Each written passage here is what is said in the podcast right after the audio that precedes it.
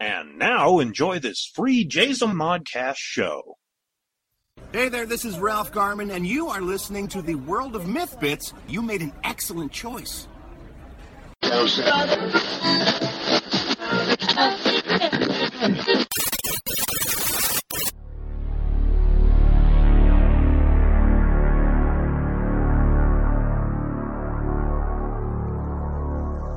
World of Mythbits. Hey everybody, welcome to the World of Mythbits. I am your host, as always, Stephanie Bardi, and welcome to episode 30, the big 3-0. God, I barely remember my 30s. Yeah, episode 30, and I'm recording this on Mother's Day. You'll hear this tomorrow, which is the day after, and I just want to say happy Mother's Day to all the moms out there and all the dads having to do double duty, by choice or by circumstance, and sending out big hugs and love to all of those missing their moms. It's not an easy day. I can tell you that. It's not an easy day. It was a good day for me in the sense that I got things done, and I had a lovely dinner prepared by my hubby, and my daughter brushed my hair and rubbed my shoulders for me. And I got a happy Mother's Day from my oldest boy. I didn't hear from my middle son. My middle son and I don't speak. So there was good and bad for Mother's Day. But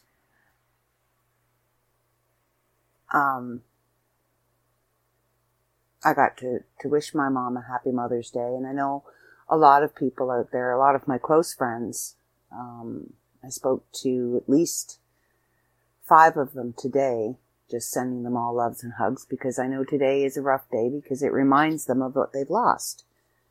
And I know a lot of kids out there are hurting because, so I am coming to you from the big comfy bed, as always, and I have the sweetest smelling sheets because it was so windy out today. I mean, it was cloudy. It was only about 59 degrees, but there was a heck of a wind, and all I could see in my head were my sheets flapping on my clothesline, and guess where they went? Out on that clothesline. And they were flapping in the breeze, and they just smell so good. Oh my, hey, what the? Who let you in here? Who let you? Security. No, stop. Let go of me. Let go of me. What are you doing? Let go. Ah! He's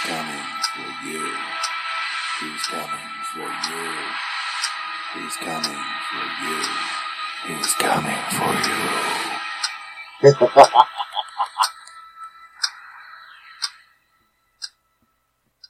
We interrupt your regularly scheduled podcast for this important announcement from the Mythmaster. Why, hello, Stephanie. I'm sure you think that you're going to get away scot-free, even though you called me a chicken on your podcast. Well, don't you worry. I've got something very special just for you. And normally I don't let my emotions get into the mix. I am going to unleash all of hell's fury on you. I will do every devious thing I have within my power to make you squirm. You see, I've waited quite a long time for revenge. And let me tell you something. There's no one who can give a surprise better than the Mythmaster. Don't you worry. Your time will come. And when it does, I'm not quite sure there'll be anything left of you to tell the story. Perhaps you'll be a warning to all those who dare to cross me. Until next time, this is the Mythmaster. Ah! Get it! Oh, get in the cage! Get in the cage! Stay. Okay. Huh. Now that I've regained control of my podcast, good Lord, who let him in here? So I'm going to have to speak to security. You're just letting people in robes and goofy, scary looking, just running around willy-nilly. Good heavens. Threaten me, will you? Huh. Yeah, you just sit over there in that cage and... Put that down. Put that down. Good boy. You see, he is well-behaved when he wants to be. Anyway, let's carry on. I might have some use for him later, but we'll see. So, how's everybody's week been? And had any strange break-ins like me? And Mythmaster just showing up in my boudoir? What? Anyway. Oh, yes, I'm a little perturbed, to say the least. So, as I was saying, this is episode 30. 30. I've been at this 30 times. I can't say 30 weeks because there were weeks that I missed. I mean, I've done 30 weeks, obviously, because I've done 30 episodes, but it hasn't been 30 consecutive weeks. So, yeah. 2 more days until the deadline for our May issue of the World of Myth magazine. Oh, excuse me. You'll have to bear with me. I'm a little gassy. It was a very delicious dinner. It was a lot of it. So, pardon me. Anyway, as I was saying, we have 2 days left until 3 days left. Sorry, 3 days left. My bad. 3 days left. No, 2 days left. The 15th. The 15th is the deadline for the World of Myth magazine submissions, and you can go over to www.theworldofmyth.com and click on the submissions, read through the guidelines, and then at the bottom it'll say to submit, contact managing editor. Click the words managing editor, and that'll take you right to my email. Or read through the guidelines. Always read through the guidelines. And then you can send your submissions directly to stephaniebardie@theworldofmyth.com. That's Stephanie Bardi at theworldofmyth.com. The Mythmaster threw me for a loop because now I'm having a really hard time coming up with things to talk about. Good heavens. That, and I'm podcasting a lot earlier than I normally do. So I haven't had a whole lot of time to think about things. And, you know, I usually do the podcast right before I go to bed, which I'm pretty sure drives Dave Batty, because I send it to him in the 11th hour. And he's gotta, I get it all ready for him and I send it to him as an MP3, but he's gotta get it all scheduled and ready for release on Monday. So I'm pretty sure. All right.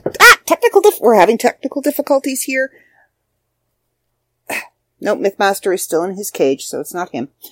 It's my toes this time, actually. Caught the cord, and the phone went flying, and the earpiece went flying, and I was doing, odd positions that I'm surprised I can bend into. That has to be a result of my working out, because when I was working in the yard today, I had a lot more stamina and a lot more energy than I normally do.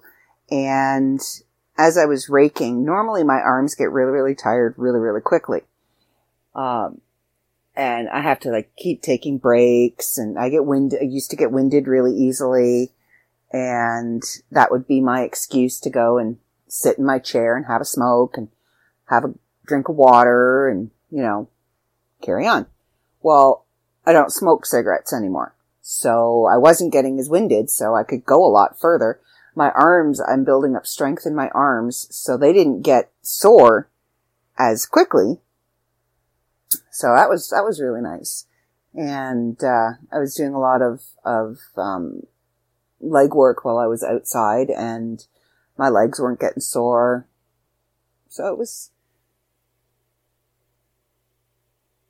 I'm sorry, I heard somebody coming up the stairs. I was making sure I wasn't going to be invaded by any more strange visitors. Don't get excited. Sit down, Mythmaster. Sit down. So yeah, I got a lot of yard work done. I got my backyard cairn, C-A-I-R-N, Google it. Just easier to say, my backyard altar. It's where I make offerings to my ancestors, to the land spirits, blah, blah, blah, yada, yada, yada. I mean, it's not blah, blah, blah, yada, yada, yada, but for those that don't follow the same path, you wouldn't really understand. We have it outside in the backyard, and I got that all cleaned up today, and all of the little pieces put on it, and the quarterstones all set back where they belong, because my husband moves them in the wintertime because he snow blows. We have a snowblower because we get, a zillion feet of snow. And my dog is a wimp. So my husband will take the snowblower and blow him a trail all the way down the backyard. So he can still do his run and, explore and do what he does. So he has to move the stones over because they're in the way of where the snowblower would go. So I had to put those back, and I have what I call a fairy circle that it started as a fairy mound. It was just this mound of wildflowers that just kind of sprouted up off to the side of my yard. It's kind of in the middle of the very back of my yard. I don't know where, and it's only the one spot, and it's probably about, I'd say it's about 4 feet across, and it's a complete circle. And there weren't any flowers growing anywhere other than in this circle. So last year, it was getting a little unruly. So I took some old, we used to have a walkway that would go from our front porch straight through the middle of our front yard to the sidewalk. Well, we don't have a sidewalk anymore. We took that out the first year we moved in because, it broke up our front yard and it looked ridiculous. So we took it out. So I used some of the broken up cement from that and some rocks, big, huge rocks that we found when we were digging up our gardens years and years and years ago. And it's probably about 4 feet tall. And it's, that's the cairn, the fairy circle. So I took these, the leftover ones, and I went around the outside of the mound with these stones to kind of keep it contained. And a couple of years ago, my friend Dana was up, and she's looking at it, and she's like, "That looks like wild oregano." I'm like, "What?" She goes, "That's wild oregano." So now, in amongst the lupine and the thistle, and I think the squirrels have added a lily or two, because I have lilies that sprout up in the middle now. I also have wild oregano, which, because now that I have it enclosed, the dog doesn't pee on anymore. Not that it matters. You rinse it off, you're good to go. You're going to cook with it. Whatever. If you honestly think about it, birds poop on your fruit and on your vegetables. And bugs crawl over them. You still eat them. You wash them off, you eat them. So, yeah, now that it's enclosed, I take the oregano in the fall. Well, I do it throughout the summer. I preen it back throughout the summer once it's fully grown. And I dry it and I grind it up, and we have fresh ground wild oregano to cook with. It's great. Oh, and because it's wild, it's not store-bought, and it's grown fresh in my backyard. You only need a little bit to flavor like a spaghetti sauce or a dip or put on fish or pork chops or whatever. You just need a little bit for that flavor. It is so, for heaven's sakes, What? Ugh. All right, hold on. Mythmaster is getting a little rangy. I don't know if you can hear that. He's over there clapping his hands and getting all excited because I did say I'd have something for him to do. So we're going to let him speak. You will speak and then you will shush. Okay? I'm really excited now. All right. I mean, I have to. Oh, there we go. And I'd like to announce that Steve Carr is also the next contestant in the Open Contract Challenge. Congratulations, Stephen. Okay, so he jumped the gun a little bit, but carrying on from last week when I announced the first two contestants, Steve Carr is the next contestant being announced this week. Sit down. Is being announced this week. And later on in the show, I will announce the second contestant for this week. Because as I said last week, I'm announcing two contestants each week until all the contestants are announced. Mythmaster got to announce one this week, so hopefully that's enough of a bone to throw to him that he's happy and quiet in his little cage now. Take over my show, will ya? I'll show you. Yeah, you know, sit over there in that cage. You are, I'm telling you. Anyway, so yeah, I have wild oregano growing in my backyard, and hopefully we'll get the trees all topped along the natural tree line because they're getting a little tall and we don't get as much sunshine in my backyard as we used to that I need for my vegetable garden. I'm not a big flower grower. I'm not a big fan of flowers. I don't, unless they're medicinal flowers like chamomile or comfrey or things like that. I have soapwort that I grow and sage and I had a Vicks plant. It's called Vicks plant because it smells like Vicks VapoRub. It was fantastic. It didn't survive the first winter.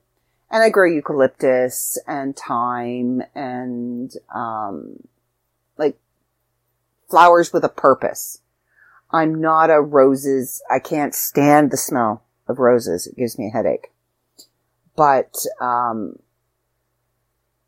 the flowers in my front garden are what people would consider nuisance flowers.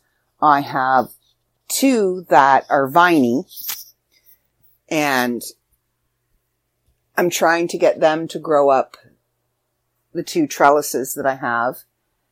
And then I have ones that I've just transplanted from around my yard that the squirrels have planted the bulbs and they've sprouted up, and I'll, all right, dig that up, put that in the front yard.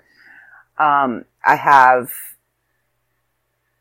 they're violas, and they're really pretty, and I have them in abundance in my backyard, all along the tree line, all along the fence line, anywhere there's shade, these things grow, which is perfect because my entire front yard is in shade because I have a huge 300 to 350 year old, maybe even older, maple tree right in the corner of my front yard.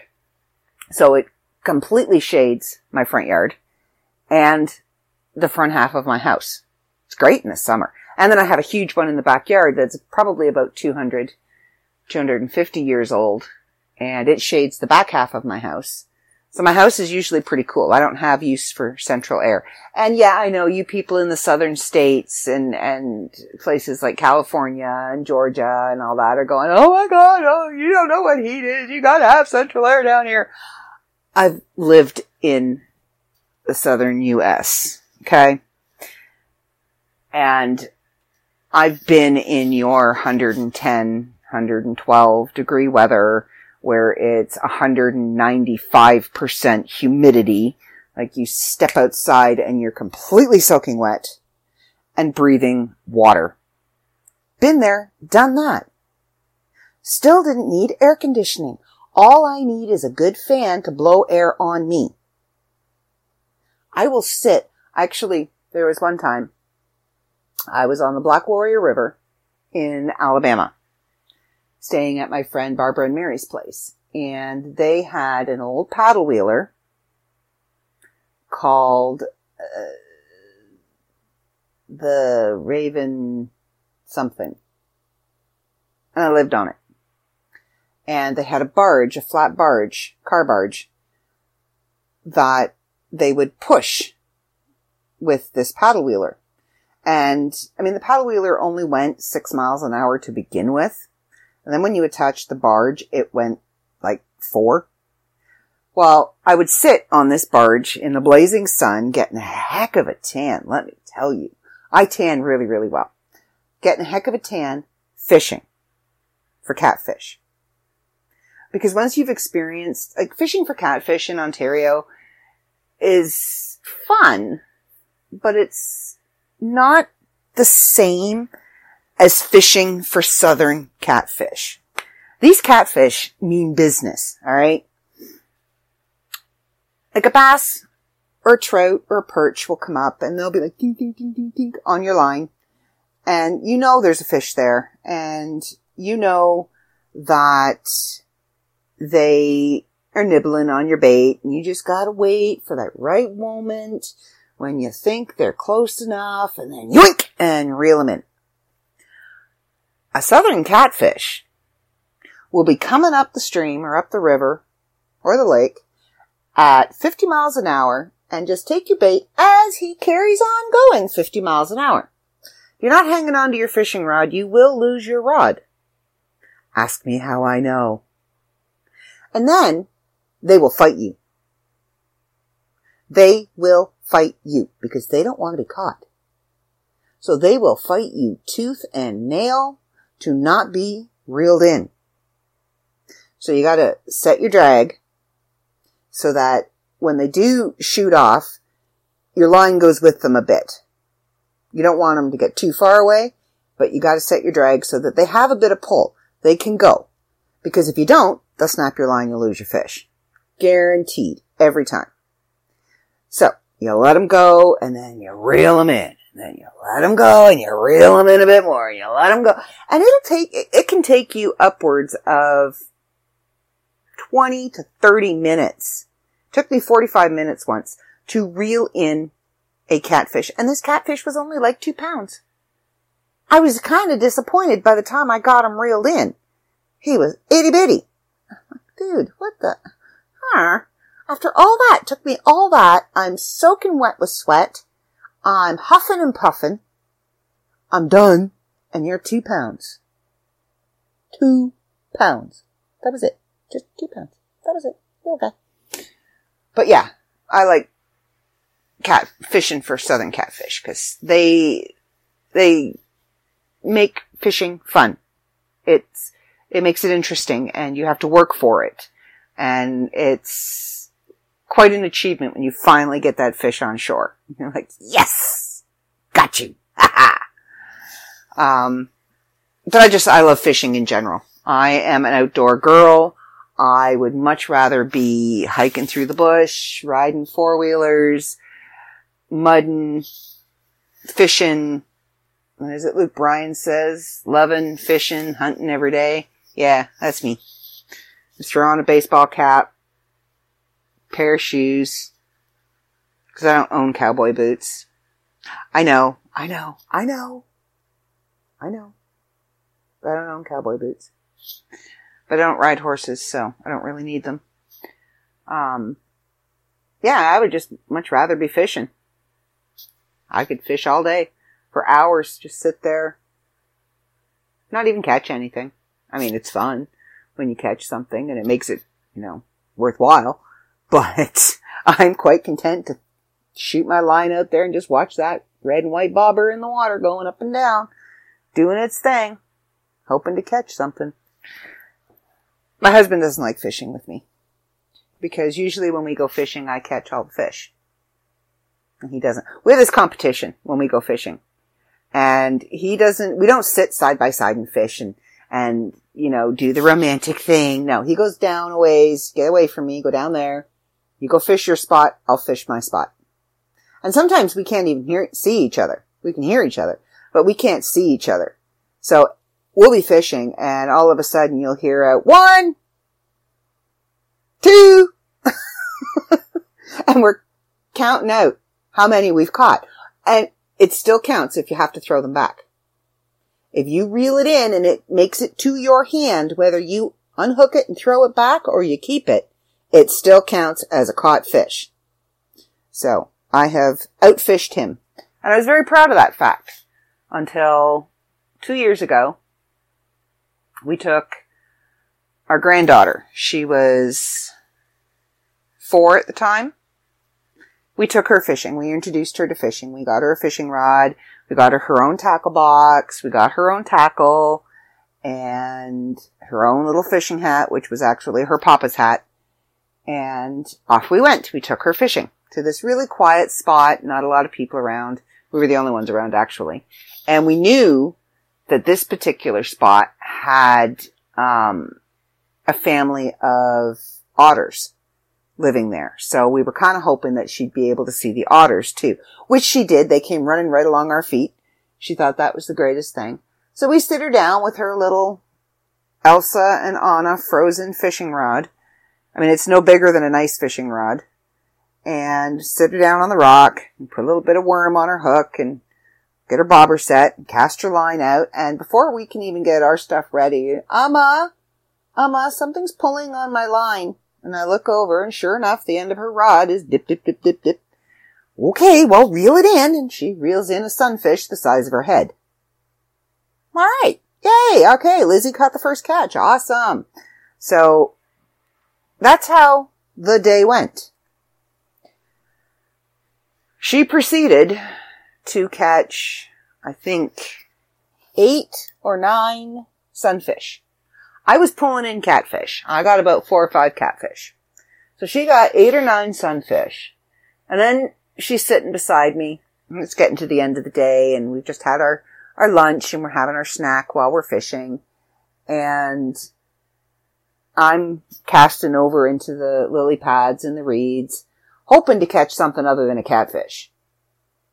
And she's pulling in sunfish, and she's sitting there, and she gets really, really quiet. So I look down at her. I'm like, Lizzie, are you okay?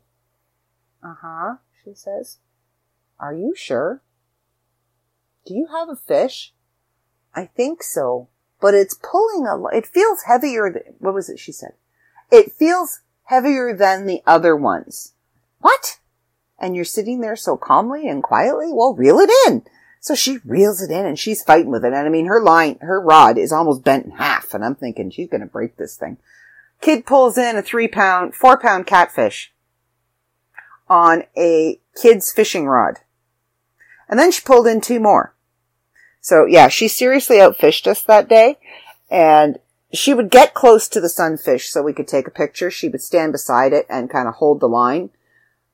Catfish, no. We had to bribe her to at least stand beside her papa, who held the catfish, because she didn't want to go anywhere near that ugly looking thing. Nope. No, but she was so proud of herself. And that was 2 years ago. She's 6 now. And every time she comes up for the summer, we got to take her fishing. She's got to go fishing. She has a love for fishing now. And she'll eat fish. She likes to eat the fish. And that's how I got my nephews to eat. They would only eat green beans. They wouldn't try yellow beans. They wouldn't try purple beans. And they were at my house one weekend, and we have a huge garden, and we grow 3 different kinds of beans and peas and radishes and carrots and peppers and tomatoes and okra, and we tried cabbage and we tried cauliflower, and they didn't go real well. We tried lettuce. The rabbits and the squirrels love that. With blackberries and blueberries and raspberries and gooseberries and elderberries. And so they like coming to my house because they get to go outside into the garden. So I had them out there with me the one day, and we were harvesting because a lot of stuff was, like beans you can harvest throughout the entire summer. So they were out there helping me pick beans. And my oldest nephew, he pulls off one. this one's purple. Well, yeah. It's really, really good. Try it. I don't like green beans. Okay, well, it tastes the same as a green bean. Brush it off. Snap the ends off. Give it a try. So he did. And now, ever since then, this was about 4 years ago, ever since then, his mom has to grow purple beans in her garden now. The funniest experience, though, I call burgundy beans, I call purple beans the idiot-proof bean. You cannot overcook these beans. The only way you can overcook these beans is if you are not paying attention and you just let them boil for like 2 hours. Because these are literally idiot-proof beans. I have a tendency to overboil things. So I'm the idiot that is the proof that these are idiot-proof beans. You put them in the pot and you got your purple beans, your yellow beans, and your green beans. Now, yellow beans, when you cook them, they stay yellow. Green beans, when you cook them, they stay green. Purple beans, when you cook them, when they're cooked to perfection, they turn green. It's amazing. Lizzie's mom didn't know that. So, harvested the beans from the garden, decided to have some of them with dinner. And this is when she lived with us. And Lizzie was only about 2 at the time. And we've got all the dinner's ready, and we would, like, it's always set up on the stove and on the counter, and you go and you fill your plate, and then you come and you sit down. So she's standing at the bean pot, and she's got her fork, and she's going through it, and she's going through it. And she goes, "Oh, Tabby, what are you looking for?" She's, "I'm looking for the purple beans." "Oh, honey, they're green. But if you want the burgundy beans, they're darker green than the green beans. They're greener than the green beans." We had a good laugh about that. Yeah, we had a lot of good laughs when my granddaughter and my adopted daughter lived here with us. Good laughs and a scary moment. My granddaughter almost killed my husband. She is a hoot. She has a personality that is bigger than she is, and she has been this way since she was born. Always making goofy faces. She's just herself. And we were at the dinner table one night. We used to do this thing. You would look at her and you'd go, "Lizzie, look at the light." And she would look straight up at the light in the ceiling. And then she would bring her eyes down. She wouldn't bring her head down, but she'd bring her eyes down. She'd look at us. And if we weren't looking at the light with her, she'd get mad. She's like, "Hey!" So we'd have to look at the light too. And then, we did it the one night, and I can't remember because it was a traumatic experience for me. I can't remember exactly what it was that she did. Oh, I know what it was. Because she would speak in this really weird demon-like voice. Like, you would talk to her and, "Hi, Lizzie, how are you?" Kind of waiting for her to do the little exorcist thing. And so, we're an odd family. So we were teaching her how to do red rum from The Shining with her finger. And she would shout, "Red rum, red rum, red rum," with her little finger. And my husband looked at her one night and she said, "Lizzie, do you know what that means?" And she looked at him, no word of a lie. Straight faced, serious as can be, looked right at her papa and went, "Murder." Oh, wow. He bust out laughing so hard. And unfortunately, when my husband really, really gets laughing, he tends to start coughing and he loses his breath, which he did. He started coughing. So he stood up and he walked over to the counter and he's kind of hanging on to the counter and he's facing the counter. So I can't see him, but I can hear him, and he's coughing out, but he's not taking any air in. And then I saw his legs wobble and I knew he was going down. He was going down, and I ran over to him. I couldn't catch him because he's 3 times my size, but I could kind of cushion his fall to the floor. I gracefully helped him fall is basically what I did, and got him onto his back. And that's when I realized he wasn't breathing at all. So I start pounding on his chest. I'm screaming at Tabby to call 911. She is frozen in spot and I'm still pounding on his chest. trying to get him to wake up, because I will admit I panicked. I should have, maybe done CPR or something. I panicked. And it was the second time I screamed at her, call 911, that he made this gasping sound. And he said, I'm okay. I don't need 911. Scared the living day. So now when he gets really, really laughing, we all kind of freeze. That's it. No more laughing. Stop laughing. You're not allowed to laugh. So he's generally a morose kind of guy. But, yeah, so what is going, can you guys hear that? I don't know if you can hear that. Yeah. Mythmaster is clawing at his cage. So I think maybe we should let him have his last say, and then I will have security escort him from the building.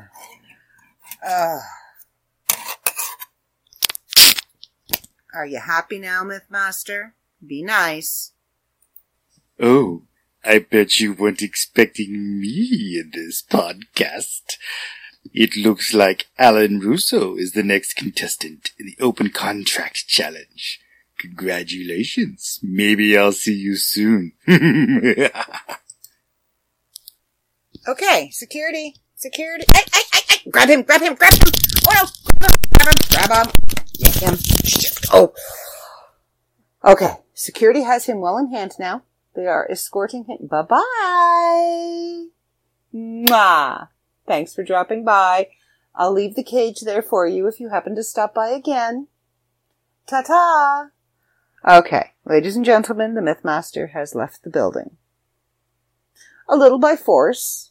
He was chained. Might have been a whip involved. But, he's gone now. Thank you, Mythmaster, for stopping by and making my podcast that much more fun.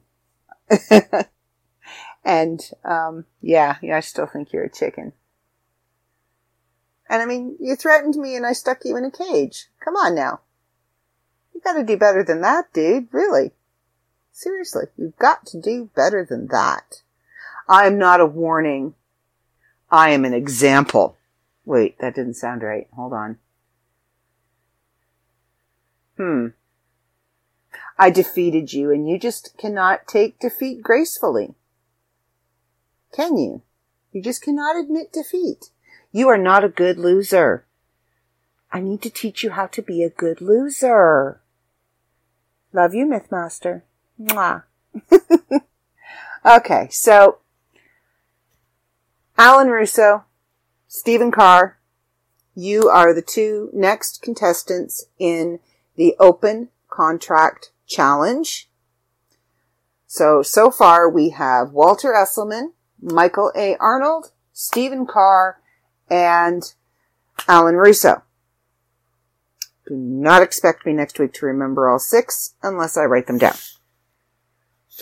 I can only remember four because there's only four so far. Next week I will. Look at that! Hey, this is pretty good. I made it 38 minutes before my tongue decided to go, nope, we're done. So that's pretty good. Next week I will announce two more contestants in the Open Contract Challenge. This is getting exciting. See, I don't even know who all the contestants are. So I find out the day I'm doing the podcast. I find out two. Just two. The two that I'm to announce. And I decided this week I'd let Mythmaster do the honors because, he was here anyway. So, yeah. Steve Carr, Alan Russo, congrats. I hope you're listening. If you're not, sucks to be you. You all should be listening. If you're all writers on the magazine, you should be listening to me annoy the hell out of you at least once a week, because I put in a lot of hard work reading your stories and, fixing punctuation if it needs to be fixed, capitalizing if it needs to be capitalized, spelling a word correctly,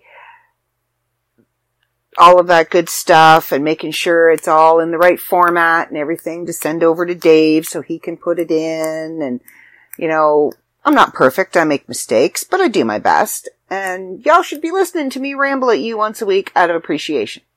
Just throwing that out there. I would love it.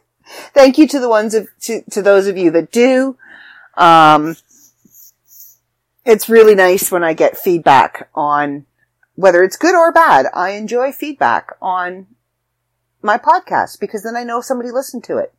I have no idea if anybody actually listens to it until I see people say, great podcast, or, you know, make a comment about something I said in the podcast. And then it's like, oh, hey, they actually listened to it. Awesome. Thank you. And I love the private messages and the private emails from everybody that listens and can relate to something that I've said, can connect with something that I've said.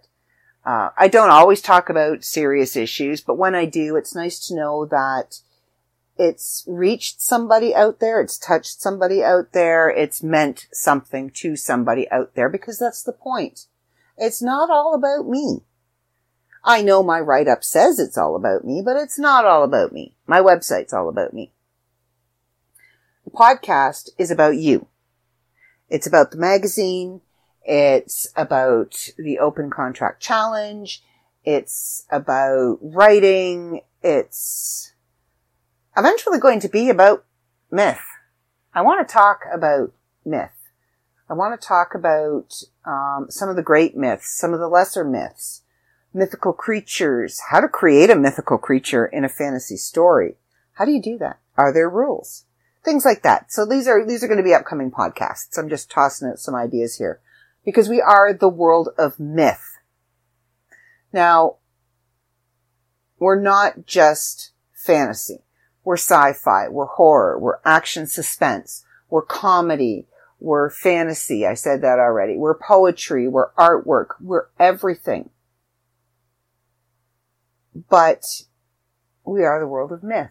So I want to touch on Greek mythology. I want to touch on Celtic mythology. I want to touch on Chinese folklore and Hungarian folklore, Ukrainian folklore, because I am half Ukrainian. And I actually... you know, and Hungarian folklore, which I actually had to do some research into. I wrote a story for Monsterthology that's coming out, I don't know when, but I'll tell you when it is. And part of the story is actually based in Hungarian folklore. So I had to make sure I had the Hungarian words correctly spelled and that the word that I was using meant what I wanted it to mean, and that the folklore tale itself that I was using was accurate. So that's something, if you're going to use any kind of mythology or folklore from a particular culture, do your research. Make sure that the tale you're using, you've done the research and you're using it accurately, the way it was told. Now, you can take poetic license and modify it, you know, to suit your story. But the core basis of that folklore tale has to be rooted in the original. In you know, based on a true story. And that's what sounded like I was going with that. But, yeah, so... I want to start talking about things like that in my off weeks when I'm not talking about the magazine and all the wonderful things that are in the magazine. And I'm not being invaded by weird little cloaked Mythmasters. So I think I'm going to wrap it up for this week. I'm at almost 45 minutes and... I have said all I didn't say all I needed to say. Mythmaster said it all for me. So, congratulations to Stephen Carr and Alan Russo for being the next two contestants in the Open Contract Challenge. And don't forget that on the 15th is the deadline for submissions to www.theworldofmyth.com. Thank you very much for the always entertaining Mythmaster for stopping by and commandeering part of my podcast and being a good boy and making those two announcements for me from his cage. You can catch us on our website at www.theworldofmyth.com. You can find us over on Twitter at The World of Myth Magazine, or the podcast on Twitter at TWOMBP. You can find us on Facebook at The World of Myth Magazine or The World of Mythbits Podcast. You can find me on Facebook at Stephanie Bardi Author. I am also on Twitter at Lupa B. I am also on Instagram at Stephanie Bardi Author. I had to think about that. Facebook is author Stephanie Bardi. Instagram is Stephanie Bardi Author. Okay. And I'm sorry if you're getting sick of seeing all of the fitness posts and my treadmill workout summaries.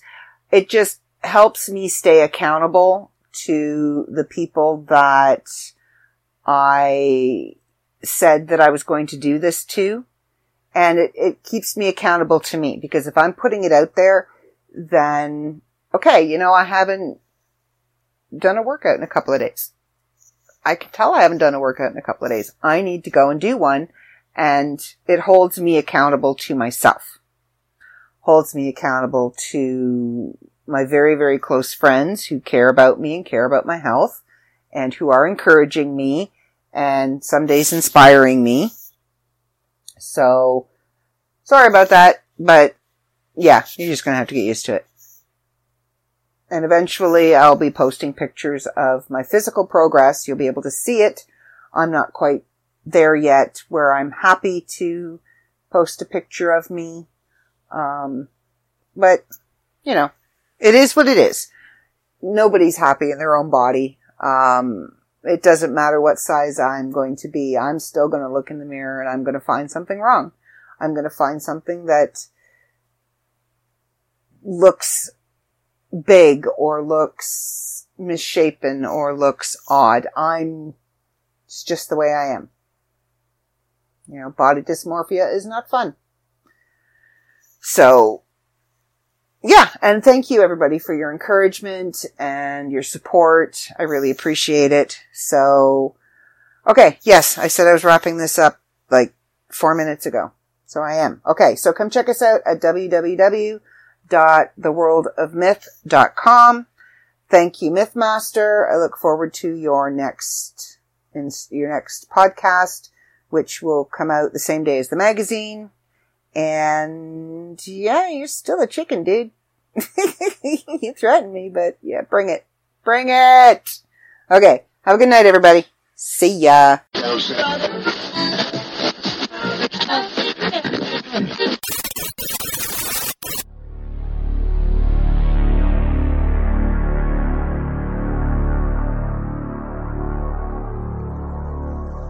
The World of Mythbits.